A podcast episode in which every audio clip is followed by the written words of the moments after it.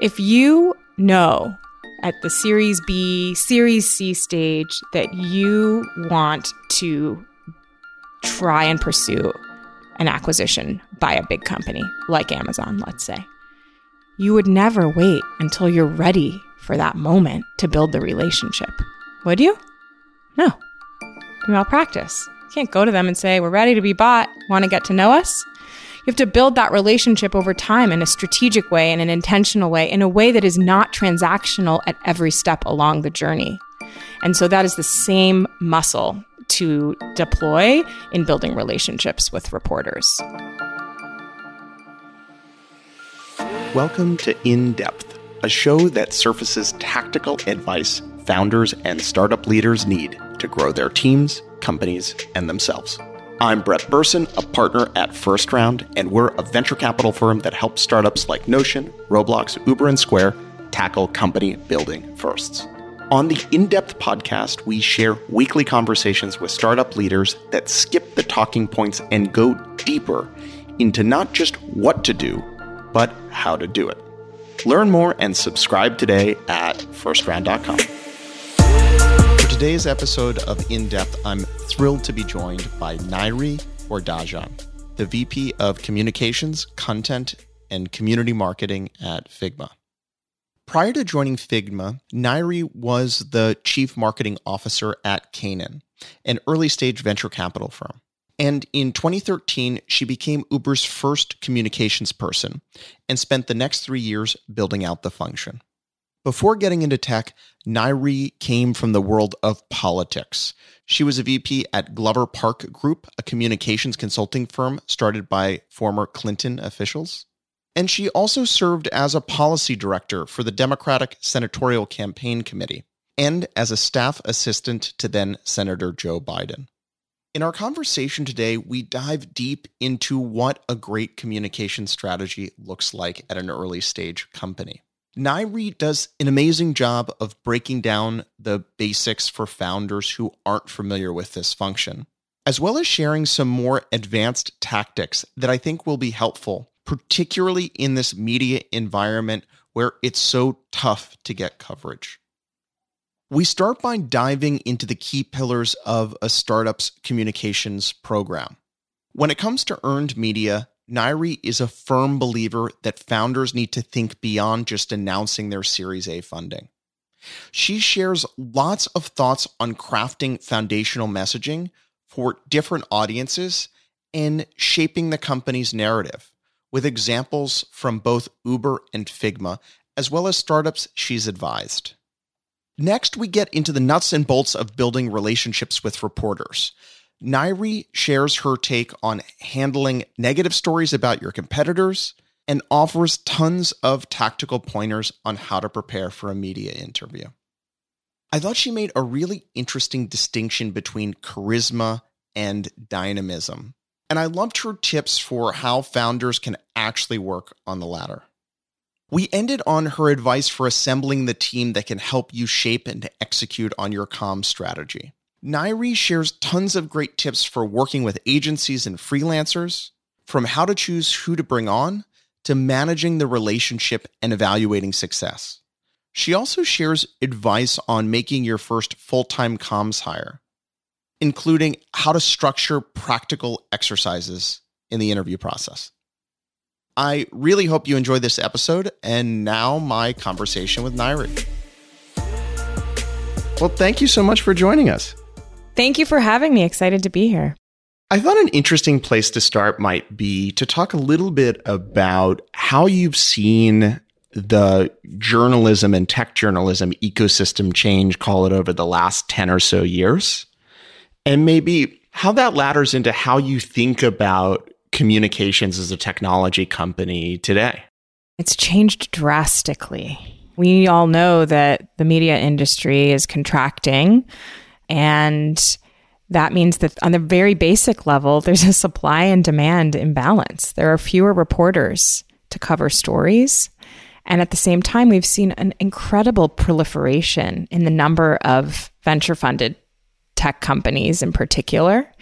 And what that does is put far more pressure on the quality of a communications program and the real sharpness of the story. It also means you got to build those relationships, and we'll talk more about that, but that's another key here. The other massive change besides industry contraction is stories five, ten years ago that used to be full length feature stories are now a two line tweet and forgotten within minutes. So, again, that puts a lot more pressure on the quality of a narrative, of a story, and the teams that are trying to tell them through the earned media lens. So let's sort of dive in here. When you talk about a communication program, what do you mean by that? And what does great look like? A communications program really should encompass earned media, owned media, and sometimes paid as well. So let me talk about what that means. So, earned media, it's called earned for a reason. You have to earn the coverage by the press. You can't just make it happen for yourself. Owned, as people know, your owned channels. How are you telling your own story in your own words on your own channels? Your blog, your social channels, your newsletters as a company. And then paid is an opportunity to spread either your owned or your earned coverage to even more audiences. Put a little hand on the scale. So those are the external pieces. You know, the other piece of a comms program is, of course, internal communications, which has really risen in prominence and importance and value over the past five to 10 years. And then there are lots of other pieces that you could tuck in, depending on how you decide to organize it at your company. So that's really the core building blocks. And what does great look like? It's knowing what fits where. It's really being intentional about what your company long term business strategy and goal is and where communications fits into it. That is, I think, where most mistakes happen. I think, especially with earned media, there are a lot of companies who just feel like it's a box they need to check. They look around, they see it happening, they see their peer sets getting coverage in certain publications by certain reporters, and then they don't necessarily take the time to look at their own long term business goals and ask Does press matter for my business? Is there a unique value of earned media for us? Is it something we should invest in? And if we're going to invest in it, how can we invest in it in a truly world class way? That's, I think, the most important first step for companies at the earlier stages is to really think about what the needs are, who are the audiences, and how to reach them, and then filter tactics and strategies throughout those different levers. Can you give an example? Maybe it's in your current role, past role, the idea of taking a long-term business strategy and translating that into let's say into earned media strategy what does that actually look like? I can give an example from uber. One of the things we saw pretty early on at uber is that there were a lot of drivers who were spending time on the platform just a few hours a day just in the in-between times especially women so women were taking their kids to school and then they had a few hours to drive on Uber, make some money, and then go back to the rest of their responsibilities with their families at the end of the day or if they had work that they needed to get to. And we really felt like this was an important business imperative to make sure we were facilitating that type of driver onto the platform, both to meet rider demand but also to facilitate the economic opportunity for those drivers. And so that became a important piece of our communication strategy, both to shine a spotlight on those use cases, because it was different from the way people were initially thinking about drivers on Uber, which, as you might remember, was initially professional livery drivers with black cars, and really talk about the impact of that program on the drivers and then the riders who were able to benefit. So maybe building on that, if you were to meet with a founder and they they're I don't know, call it Series A stage, and maybe they're a 15 person team, they have a product in market with a thousand users or 5,000 users. So there's early signs that there's something working. And they're like, we've never really thought about comms, we've never thought about press. What should they do? What kind of process do you think is most useful there? Well, I think that the way I usually encounter that stage of company is after they've just secured their Series A and feel like they want to announce it. So actually, I see it less often that there's this step back intentionality behind the program and much more of we need to announce our funding. Let's put out a press release, which is not the best way to approach it. But so what I would tell that founder is this is a great opportunity to do some really important foundation building. You, your pitch deck, you raised the Series A. There's a real story there, clearly. How does that translate into public facing communications? Do you have a website yet? Do you have the encapsulation of what your core messaging is as a company? Some people call that brand positioning. You could keep it simpler at that stage too without going through like the formal exercise. And who are the important audiences for your business strategy this year? Are you going to grow from 15 people to 100 this year?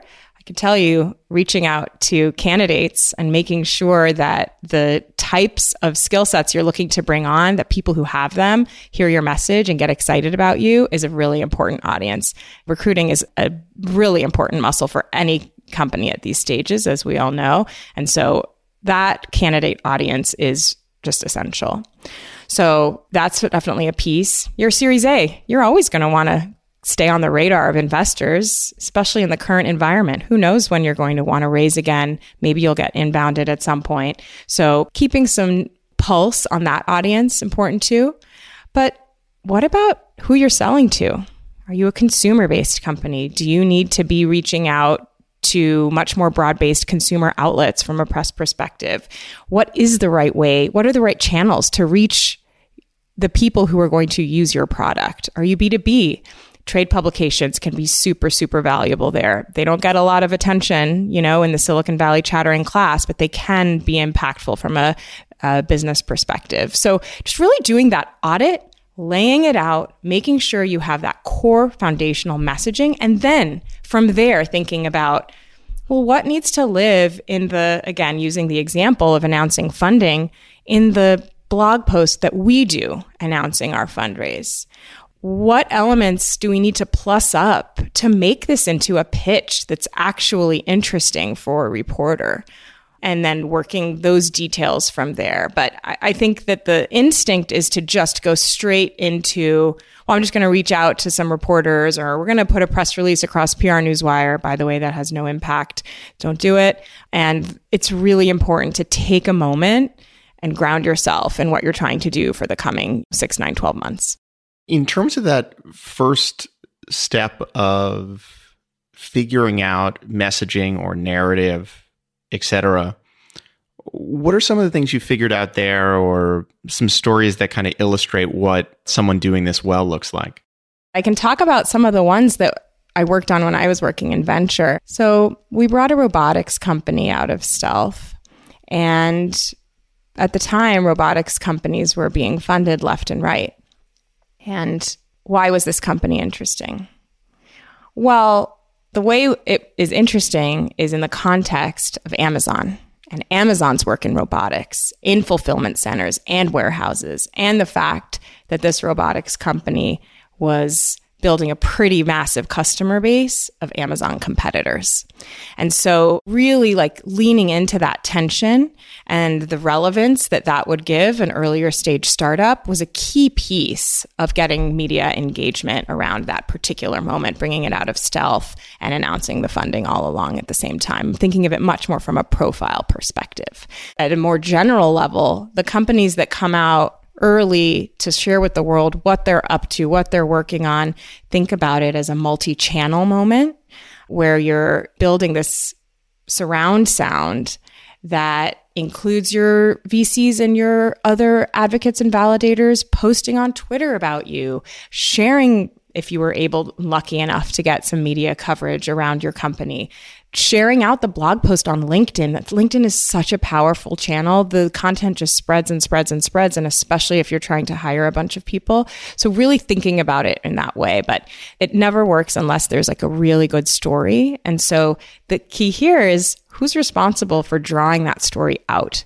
Some founders have really good instincts on comms and they inherently understand story Others need more help. And you need to know if you're either, I think what I see more often is early stage teams who don't have expertise or practice in this area, hiring agencies, and then not knowing exactly how to direct them or manage them. And then it ends up being a bad fit, a poor outcome. And really, that was because there was sort of like a mismatch in language. If you're trying to give advice to a founding team and they want to do some of this work themselves and really kind of roll up their sleeves. Are there any frameworks or ways in which they can approach pulling out that narrative? And I think that it's it's often tricky because to the point that you made a few minutes ago, there's a whole number of different stakeholders. One of the stakeholders is the reporter and weaving something together such that he or she will find this compelling enough to prioritize but the other is potential customers or talent or what have you. And you can often kind of be quite insulated in your own world and often mired in the details. And so, is there anything that you figured out or advice you would give as a founding team or trying to figure out what's the big story here or how do I package this in a compelling way? You'd be surprised. It's so common that at this stage, it's almost even hard sometimes for the team to answer, What are you building?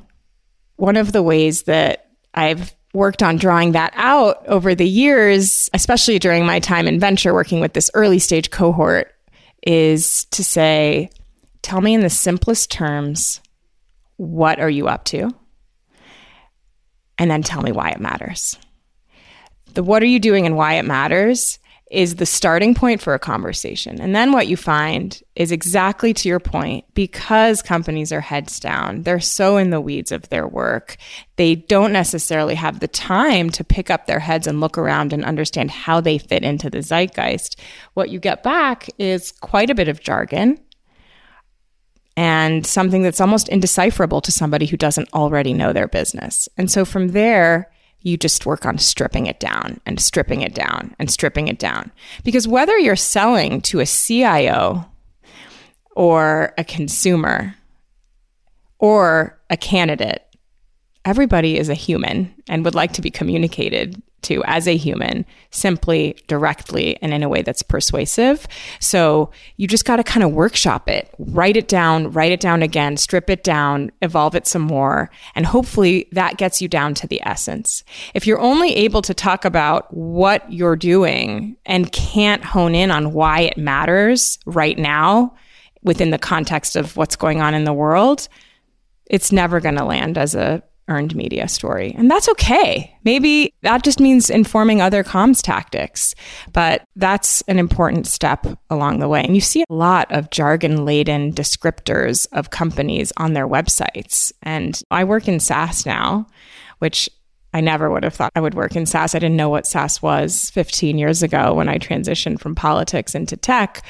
And for a lot of SaaS and enterprise companies, you go to the websites and you're like, gosh, I have no idea what you do. I'm like pretty smart and I work in SaaS and I don't understand what your platform does. And that is the situation that you want to avoid, especially as you're getting started. When you look at the last year and a half at Figma, how has the way in which you described what you do changed? And maybe can you explain what you do? Because I assume that you've spent a lot of time working on this as kind of an inspiration for folks that are working through how do you succinctly and concretely explain what you do? We're a platform for teams to design together. We're a space that brings anyone who wants to be part of the design process in, gives them a seat at the table, and makes it possible for them to collaborate on design. And why does that matter? Well, design is how we experience the world. COVID really accelerated that. But anything you look at on a screen is powered by design. And so it's really the nucleus of how companies are going to run in the future. And we're enabling that. And was there a process to get to that? Or has that been how you all describe the what you do and why it matters for a while? It's iterative. You definitely want to do the mind meld with the founder and the CEO. You want to think about the feedback from the community and users, and you test and iterate. As you said, this Kool Aid drinking is so common in companies that are passionate and about what they're up to. But sometimes you think something sells and it doesn't. So that's kind of the cross functional effort and the journey we've been on as a marketing team at Figma over the past few years. And really, I have to give credit to the CEO and co founder Dylan Field, who long before I or any of the marketers joined the team had been really intentional about what do we do and why does it matter. And you can see that in the early press coverage of the company going back years. So, going back to the case study that we were sort of talking through a minute ago, I think one of the things that I've noticed over many years is even companies that get organized and do a good job with their original launch or financing announcement or what have you struggle to do anything beyond that. And so it tends to be much more one and done versus an actual plan. And what are your thoughts on, again, you're a small team, you're getting going. How do you put a plan together that's not just we're announcing our $6 million round and we're going to get outlet X to cover it? It's so common what you're describing. Part of it is because a small team only has bandwidth to execute on a discrete moment and then move on. Sometimes that's true, especially at the stage you're describing around the Series A. But as they move slightly into the like Series B stage, it's really important to think thematically. What are the key themes for us from a go to market perspective, marketing perspective, comms perspective for the year, cross functionally? And how are we going to hit them and at what moments in time? It's nice to actually do a timeline of the calendar with those themes and then populate it. It doesn't have to be something every week. And if you're an early stage company and you're launching, you know, your V2 of your beta, that's an owned content play. Nobody's going to write that. And the reason why you see more of the funding stories is the corporate news is an important anchor for earned media interest at the early stages. The other anchors can be really novel founder stories or really luminary founders who've already done something incredible in their past life coming to it again or some sort of like deep partnership with a major company. These are some of the examples that you can use to augment your corporate narrative. But the product stuff is hard from a press perspective. So, product will definitely be much more owned content and your owned channels. You know, I think that one of the motions that's super important tied to those themes is community building with users, with evangelists, and engaging them along the way. Figma did this exceedingly well for a long time because the company was disrupting the way design was happening and needed to be deeply enmeshed in the design communities in order to get feedback constantly. And so that's such an important muscle to build being communicative and finding the channels that reach your growing user, supporter, armchair observer audiences along the way. Going back to kind of this life cycle example, the team has solid messaging. They have a hook or a narrative that they think is compelling. In a granular way, what should they go do next? Let's say they're starting from zero. They've gotten that stuff down, but haven't, let's say, built any relationships yet with reporters.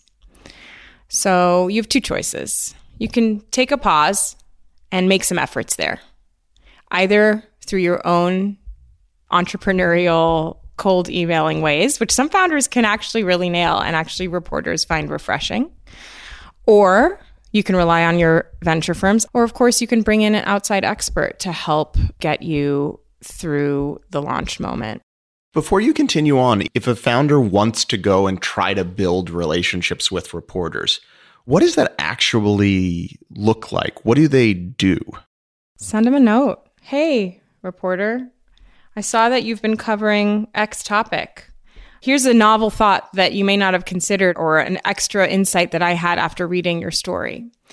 We're not exactly in that space, but I recently started a company and here's what we're up to. I'd love to keep you posted or spend time grabbing coffee if you're up for it.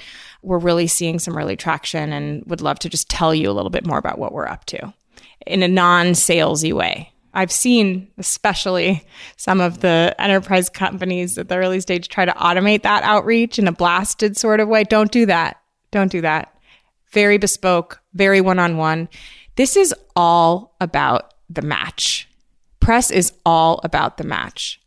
And the relationship building stage of it couldn't be more important, no matter what stage you're at. It's true as much for big companies with massive comms teams as it is for early stage companies without anybody full time. The way I talk about it that I think resonates with people is if you know at the Series B, Series C stage that you want to try and pursue an acquisition by a big company like Amazon, let's say, you would never wait until you're ready for that moment to build the relationship. Would you? No. Do malpractice. You can't go to them and say, We're ready to be bought. Want to get to know us? You have to build that relationship over time in a strategic way, in an intentional way, in a way that is not transactional at every step along the journey.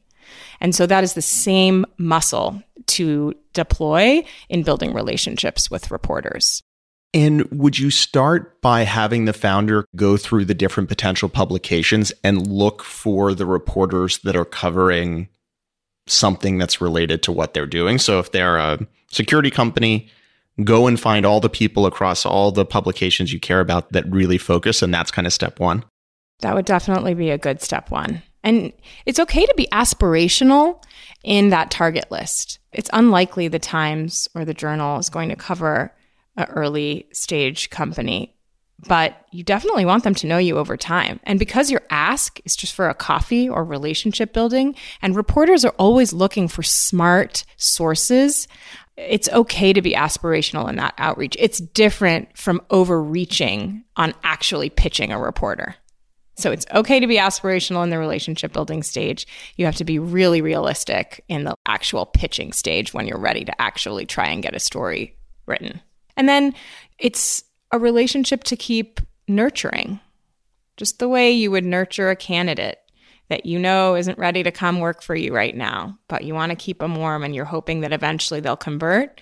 Same thing. So, high EQ, you don't want to bombard them, but a note here and there, a thoughtful reply when they post, then when they write a story that you find interesting authentically, and hey, FYI, we updated this, wanted to just share, just work on the relationship building. And as a founder, if you're building these relationships, I assume if you're doing it well, different reporters will reach out to you on other stories that they're working on, but are within your sphere of knowledge. Do you have any advice on how to navigate that? Because in some ways, I think it can be a great opportunity for you to continue to get your name and your brand out in another story. At the same time, it might be a very negative story. And again, in this case, it might not even be about you, but it could be about someone else in the industry. I think an underappreciated thing is that a short term oriented founder might be if there's a negative story about my competitor, that's great. The downside of that is a lot of negative stories ensnare all of the companies that sit around it, even if you're not doing something wrong. And so it just seems like a very tricky thing to navigate. And so when a reporter reaches out and says, Hey, do you have five minutes? I'm working on a story about X. What should a founder be thinking about, or how should they approach it? I have a pretty strong point of view here. One is value over volume. So okay, there's a story being written on some topic that's like generally related to your space, but not exactly. And, you know, it's four o'clock on a Friday. They're just trying to put the story to bed and they want to get a little bit of sound from someone who's smart in this space. Is that a value to the company and the founder? I mean, it can be validating and nice to see your name in print, but is that going to drive value? I'm all for the engagement, for talking to the reporter, for offering something of value, maybe on background or, hey, let me share a point of view you might have not thought about yet. But as far as like really trying to get yourself into something like that, I think that the value of it is usually pretty low. That's a slightly different scenario than what you're describing, wherein it's a competitor related story. And on those two, it's not, not a lot of upside for kicking a competitor when they're down on the record. It paints a particular picture of the vibe, the tone, and the brand of your own company if you're the one who's doing that. And so, again, if you put at the top of the hierarchy this importance of building media relationships and nurturing them over time, engagement is totally fine. But it's always so much better to talk about your own company in your own words as opposed to a competitor. You can still draw distinctions, but why would you want to be a supporting player in a story about a competitor, especially one that's negative, as opposed to the star of a story that's mostly about you at a different time. So, continuing down our sort of fictitious story, let's assume someone from Bloomberg gives you an exclusive and they want to cover your company launching or your financing news. How should the founder approach preparing for the actual interview? Well, the first thing is to prepare. I worked in Washington at an amazing public affairs firm that was home to a lot of the ex Clinton Gore White House leadership. One of the women who worked there, her name was Dee Dee Myers, and she was the White House press secretary for a time for President Clinton. Dee Dee would often go on the Sunday shows. This is a woman who had stood up in front of an entire room of international media every day taking live questions every day, fielding interviews all the time. And every time before she went into a media interaction, she was in her office preparing. I share that story to just remind everybody that the people who are the best at what they do are always putting in the work and thinking, I'm the founder, I know my story, I can go into this interview and nail it is a complete fallacy. It's a completely different environment. Every word matters. You really have to nail it. So how do you prepare? First is to understand what does it mean to be in a media interview? Okay. I'll get real granular for you all. So the conversation usually starts one of three ways. The first is the reporter kind of knows what the news is, has a preview, excited to jump into it, and directs the conversation. The second option is you start chit chatting. You're building rapport. You're kind of shooting the breeze, talking about all sorts of different topics. And then you realize, well, man, 10, 15 minutes have gone by and we haven't yet gotten to my company or my news. You got to grab control of that conversation, grab the reins and say, but you know, I know we're here to talk about what we have coming up. I'm really excited. So maybe I can just kick off by telling you a little bit about what we're announcing. And then the third way these conversations can kick off is just with a bit of awkward silence. Nobody really knows who's going to drive, how to start, You're just kind of looking at each other. And Zoom only makes this harder. A lot of these are happening on Zoom. So again, grab control of the conversation. If it's okay with you, reporter, I'd love to just kick off by telling you a little bit about myself, a little bit about the company, and then happy to take any questions that you have once I tell you what our news is. So, those are the three kind of models I've seen over time for how the interaction begins and the way the founder should navigate it.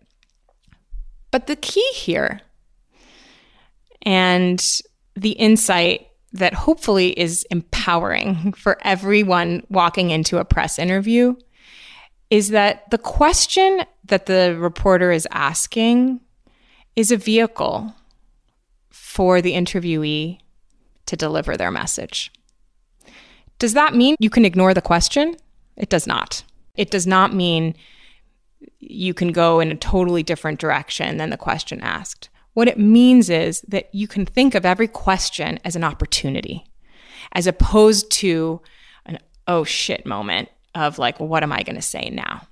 And once you kind of think about it that way mentally, it's a lot easier to prepare. yes, you should think about what questions are going to be asked and how you're going to answer them. Are you disclosing your valuation? You know that's going to come up. So if you're not, you better have a plan for how to answer it. I have a few tricks and important rules of the road for quote unquote media training in like 30 seconds. One is just that muscle. Question is a vehicle to deliver your message. Know your message, keep coming back to it, but do respect to the reporter's question as well. Two, how do you do that? Pivot or bridge. What is your valuation? We're not disclosing that. But what we're really excited about is the fact that investors from X and Y and Z who have been in this space for decades have seen something here that they say they haven't seen in their entire time working in this space. Or the bridge is a short answer to the question, but then gets you back to where you want to go. Reporter, hey, by the way, did you see this other company? It sounds like they're doing something similar. It's exciting to see a lot of action happening in our space. What's unique about what we're doing? Back to your message. So that's the second. The third is there are tough questions and there are also awkward pauses. And a lot of CEOs and founders are brilliant and they've been A plus students their whole lives. And it's awkward to leave the silence hanging. But one of the important things to do once you've landed your message, answered the question, and said what you were supposed to say is to stop talking. It can be really dangerous to just blather on. A, because you can accidentally walk back what you already said. And B, you can kind of like wave a red flag in front of a reporter of like something else that's kind of controversial and interesting, but you didn't really want to go to. And then that's where the rest of the conversation goes. So once you land your message, take a drink of water if you're drinking water, you can't talk. So try that. And you can't go into that interaction without the prep. What are the messages? And then you have to practice them out loud. Whatever the question is you're most afraid to be asked on the record, that's the one you need to practice the most. So, do you think it should start with a doc that literally outlines the messages and points and all the questions that you can think of and kind of your rough answers or like what does that look like? Exactly that. And then if you don't have a either comms partner internally or externally, just ask someone else inside the company to help you prep to ask you the questions. You can also just prep it yourself out loud. The key is out loud because you won't really know how it feels to animate those points unless you say them out loud. You can't just read it in advance. Do you think charisma plays a role in how a given founder should approach these conversations or what happens in conversations with reporters? Charisma is a powerful attribute. Not everybody has it. I think charisma and dynamism are different. So while charisma may not be able to be totally learned, there are ways to become more dynamic in how you speak, to train yourself not to speak monotonously, to really inject facial expression into what you're talking about. Because if you love what you're building, if you're passionate about the mission of your company, you want to exude that. So while charisma is what it is and is a bit more inherent, I think founders and spokespeople can learn to be more dynamic over time. It just takes practice. Because if you're putting the reporter to sleep, they may walk out of that interview and say, Thanks for the time. I've actually decided this story probably doesn't have enough for me. And even though I said I was interested, we're probably not going to write the story. On that point about dynamism, what should a founder be doing? How do you practice or exercise that muscle? Tape yourself, play it back, try again. That's the best way. Use your hand gestures. Hand gestures have a way of animating voice. Vary the tone of your voice. Are you the kind of person who always ends sentences with a question mark in your tone? That doesn't inspire a lot of confidence or gravitas. So, really think about what are your tics? Are you an um person?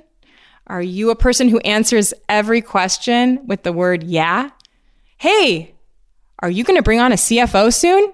Yeah, so probably not. Okay, but you've already said yeah. So, really like watching yourself through video, luckily we have technology just in the palm of our hands, it makes this super easy, is a really important way to just put in the work. And that's the key thing here. If a founder or CEO decides that, or company decides that comms is important, it takes work. Before we hit a couple other topics, are there any other things that we didn't cover around this early work and engaging with reporters and mistakes to avoid and those types of things? There's a significant misalignment of incentives between PR agencies and clients. I find this to be most acute at the early stage when there usually isn't anyone with comms expertise internally who's trying to manage that relationship. And the result of that can be that not that it's in a malicious intent, but you'll see a PR agency put together a list of 100 reporters for a Series A announcement, including people at the New York Times. It's not going to happen. Maybe they think it's going to make the company, the client feel good to see that list, right? To feel like, oh, wow, there are 100 reporters we could reach out to. There are not. There definitely are not. But there isn't enough, I think, real talk around what it takes and what the ceiling is on what's possible at these early stages for a press perspective. And so I think that fault sits with both parties. And I find it most to be the case with agencies, but not just agencies, sometimes in house people who feel like they can't tell their CEO, no, this isn't an interesting story. I can't pitch it. I won't pitch it. So, real talk is super important, making sure everybody is aligned. And for the startup, not directing your comms team, your comms freelancer, your comms agency to just go crazy and blast people in a way that actually can do brand damage over time.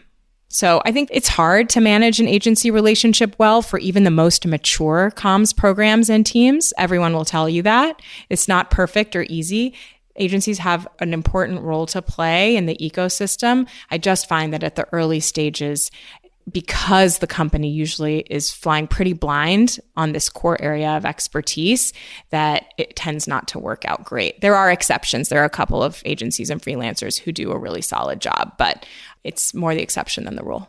On that point, it's a great opportunity to talk a little bit more about agencies in the early days. And based on what you're saying, do you think founders should consider them not freelancer versus agency?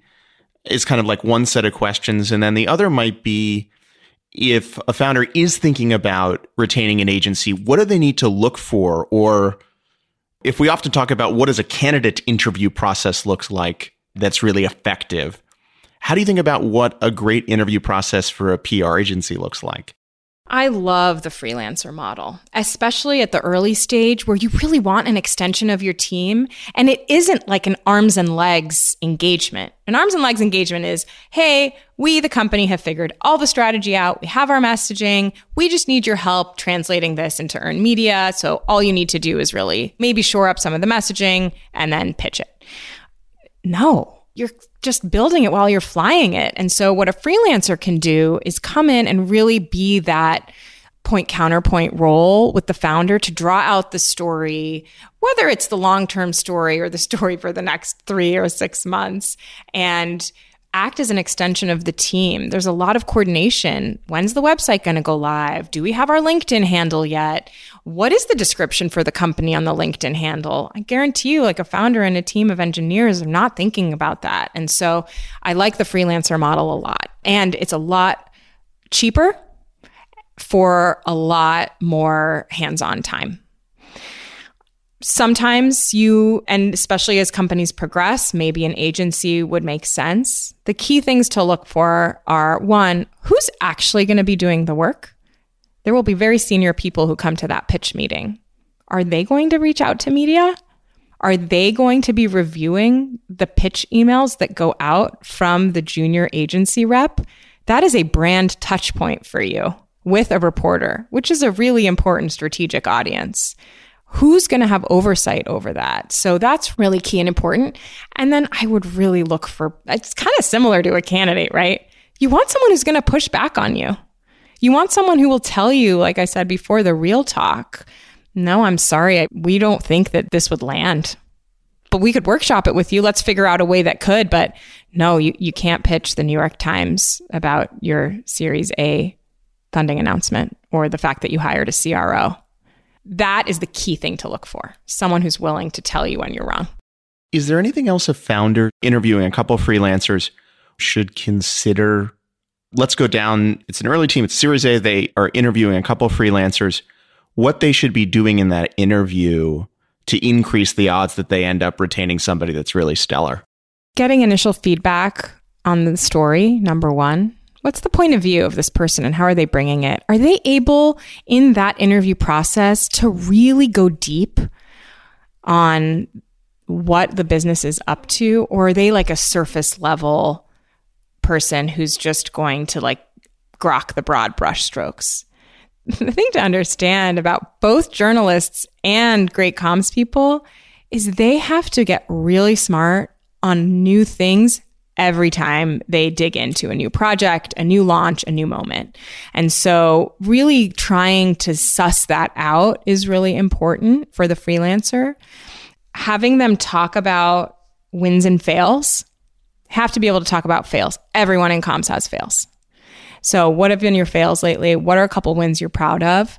And then you got to validate those wins with references if you can. But you want to see the stories. You want to see the stories. You want to see the ecosystem of content that they put out. And so, after you hired that person, any advice on how to actually work in the most productive way to set that individual up for the most success in their role, in this case, as a comms or PR freelancer for you? There's definitely upfront investment of time and mind melding and here's who you need to know on the team and here's the like de minimis stuff that we have that's ready to go in terms of positioning or messaging. Here are the customers that we know we can talk about their logos. Basically, the mind meld stage. It takes time. It's worth getting into. As part of that mind meld stage, a little bit of one on one time with the founder or a lot would be better, but as much as possible to really start to get that connection clicking and make sure intuitively the freelancer understands the goals, the vision, how the founder thinks, and can suss out also where the strengths and weaknesses will be from an interview perspective. I'm personally not a fan of the recurring client management meetings. They devolve into lowest common denominator of relationship hey, here's the agenda. And by the way, I charged you to create the agenda. So really it's better to like take it as if you're working on a project and not have a standing conversation, but schedule the meeting cadence. Hey, okay, we're going to need to meet on this day to review the blog post. Okay, we're going to need on, to meet on this day to do the media training. Make sure media training is part of that early engagement. Get out of the roteness of the kind of standing consultant client meetings because I think that can inject a little bit more authenticity into the workflow. How do you know if someone in this role, either an agency or freelancer, is doing a poor, good, or exceptional job? And outside of maybe the obvious thing, which is like, are they getting good quote coverage? Because I think it's often hard to tell is it an issue with the founder, how they're supporting the process? Is it just a very difficult company to get coverage on because it's uninteresting or not relevant to something that's going on. And so kind of picking those things apart can be tricky at times. And if a founder hasn't worked with 10 agencies, it might be a little bit hard to know if somebody's doing an exceptional job or not. Well, it is a very difficult environment, no matter for the uninteresting companies and the interesting companies. And by the way, by uninteresting, I mean uninteresting to media, not necessarily uninteresting more broadly. So it is a difficult environment. And I don't think that there should be like a either you deliver a press hit within the first month or you're out kind of mentality. Because remember, communications isn't just earned media. It really depends on what the program is you've engaged on. So, is the writing strong? Are they taking your own communications to the next level? Are they helping you sharpen what you're putting out on Twitter, on LinkedIn, on your blog? Are they an ideas person? Are they driving sort of the program forward, even though they're not part of your team? If you can make allotments for sort of not managing to land press at a certain stage. But if there is some recognition that press is important over time and reasonable to get and it's not happening, at some point you have to call a spade a spade. I just think it's important to take a little bit of time on that. The other piece that's a bit less measurable is rapport. Telling the story of a company through earned media is a deeply personal thing for founders, as it should be. This is their baby they're kind of giving up a little control. They don't get to read the story before it runs or approve anything of the quotes, you know, all those common questions that you get at the early stages that are like an absolute no. And so, just is the rapport there? Do they feel like they're getting good advice? Do they feel like the freelancer or the consultant is driving the thinking forward and educating them continually on what it means to do this work. So those are some of the more intangibles that I would be thinking about. But you don't want to switch agencies like all the time, right? At some point, someone who's had success delivering media in a tough environment for myriad clients, if they're not able to do it for you, it may be you, right? You need to like, and if they need to be driving, you're the, the common denominator. Well, I mean, it might be, or it might be to say, look, the story we've put together is not landing. Let's take a different tactic. We're not going to change what the company's up to. Our mission is clear. But like maybe we need to change how we're communicating that to the external world. Maybe we need to inject more tension into it. Who's our big company stalking horse? Is there a big customer who would like do a deep dive and like really knock the socks off of this reporter to understand like the game changing effect that we're having on them. I don't know. I'm riffing here, but it's also important to like, just as you would in a sales process, iterate on the pitch, same thing. Maybe to sort of wrap up, we could just briefly talk about you've worked with agencies or you've worked with a freelancer and you decide it's time to hire my first comms person full time. How you know it's the right time, one. And then what should you be looking for or what's unique about that first comms hire? I think when you know it's time, the founder's probably spending at least, you know, 20% of their time on comms. Internal, external, writing, 25 maybe, but it's just not scalable over time. And that is a good time to start thinking about bringing someone in it's really important to be clear about what you're trying to solve for. So, one of the mistakes I see companies make at this stage is to say, well, we're hiring a marketer and they're going to own comms. Do you need marketing or do you need comms? They're different. Are you hiring someone to get your demand gen motion up and running? Or are you hiring someone who's going to do much broader brand awareness, top of funnel storytelling across earned and owned media. They're different skill sets. Once you're ready to say, no, we definitely need comms, what's the most important bucket of comms you're trying to solve for?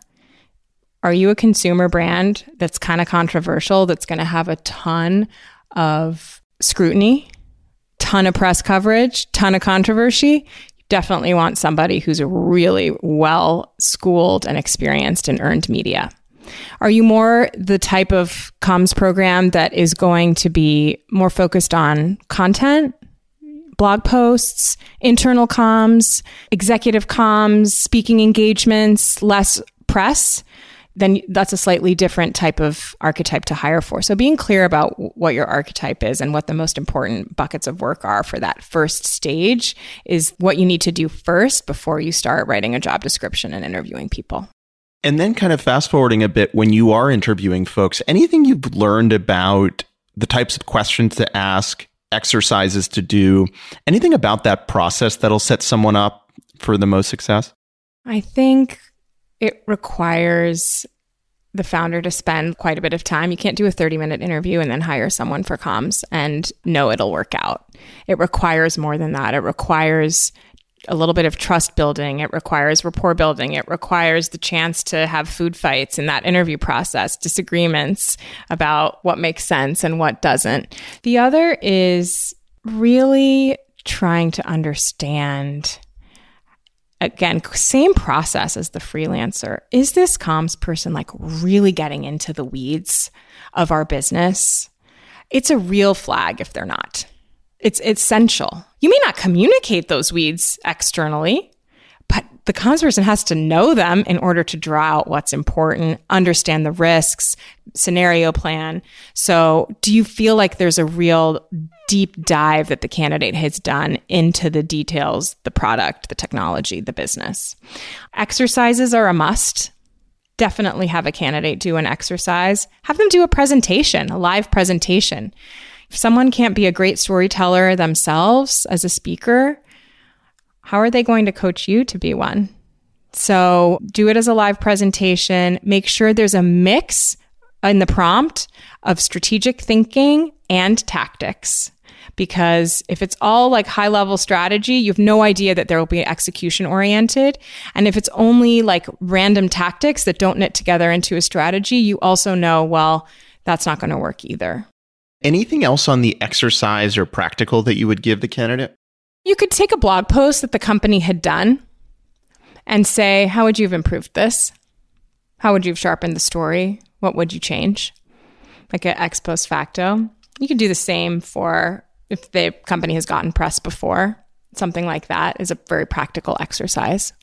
But I also think that at the early stage, people are not coming into an established workflow. The first comms person will create the workflow. So I like doing something that's a bit more vague as a way to test whether they can shape something out of clay. Maybe to wrap up, any resources or books or things that you've read or come across that you think are a great starting point or resource for founders who are trying to level up and grow in this area? Listening to great executives do interviews live. Early stage founder and Satya Nadella are not apples to apples comparison, but every single spokesperson can listen to him in an interview and say, wow, that was amazing. He does an amazing job. Sounds human, super approachable, doesn't talk in jargon, but doesn't make mistakes either. Doesn't step into areas he shouldn't. He's very authentic. You feel the personality coming through. So, really, just like seeing, watching, and listening podcasts, TV interviews. And you can't tell as much from earned media coverage how good a spokesperson is, but really trying to absorb how the best in class executives and leaders show up in the world for comms is an important way of learning. Are there other CEOs or execs who you think just do an exceptional job? I think Evan Spiegel's done a really good job lately. I think Snap and Evan have, he's really showing up, I think, as a much more advanced leader today than he did in the earlier days, which is normal course of business. But you can tell he's putting in the time because his evolution is kind of visible. So I like watching him as well. Awesome. Well, thank you so much for sharing all this with us. This was awesome. Thanks, Brett. Thanks for having me.